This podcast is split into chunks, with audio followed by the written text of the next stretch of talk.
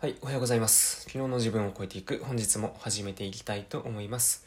第69回目の放送です。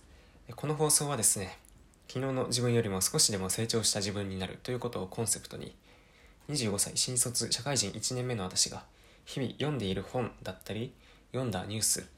またはこれまで自分が経験してきたことの中から、これが聞いているあなたにとって何か役に立つようなこと、もしくは何か気づきとなるようなことを発信するといった放送となっております。今日はですね、えードラッカーのマネジメント基本と原則というね、あの有名な本からね、お話をしたいと思います。で、今日のお話しする内容なんですけど、この本の中でコミュニケーションについて触れられていたので、ちょっとそこからお話をさせていただきます。で、あの届かないと伝わらないっていう話で、まあ、コミュニケーションは知覚であると。でまあいろんな宗教の中にこんな質問があるあるんですよね。無人の山中で木が倒れて音がするかどうか。でこれに対してはもう明らかでその答えはノーなんですよ。これの意味がどういうことかわかりますかね？無人の山中で木が倒れて音がするか？どうか？確かに無人の山中であっても木が倒れればそこに音波は発生するんですけど音を聞く人がいなければそれはなんていうかねその音じゃないんですよね。その音波を聞く人がいないと音にはならないということ。ですと。で、えープラトンのパイドンというものに、えーソクラテスがなんか大工と話す時は大工の言葉を使えというふうに書いているらしいですと。で、まあ、これっていうのはそのやっぱりそのコミュニケーションのする相手自分じゃなくてコミュニケーションする相手に対して理解をしてもらう理解相手が理解できる言葉を使わなければ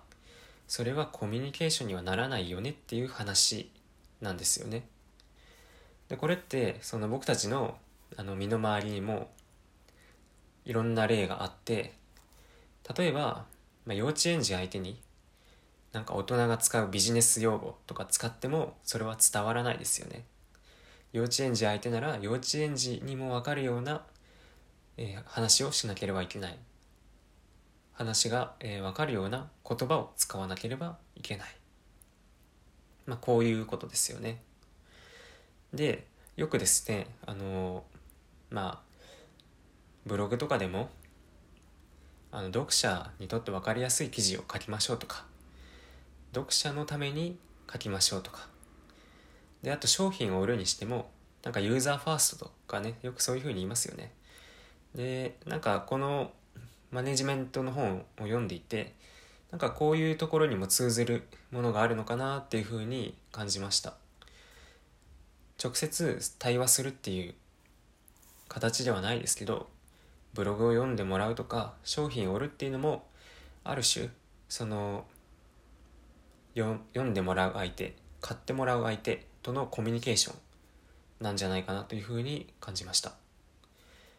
ということで、えー今回は、えードラッカーのマネジメント基本と原則からコミュニケーションについてお話をさせていただきました。もう一回ざっくり振り返りますとコミュニケーションは知覚であると結局のところコミュニケーションする相手相手が経験した言葉だとか、えー知っている言葉相手が認知できる言葉を使わなければそれは伝わらないしコミュニケーションにはなり得ないというお話でした。はい、えーそれでは、えー今回の放送はこれにて終了です。いってらっしゃい。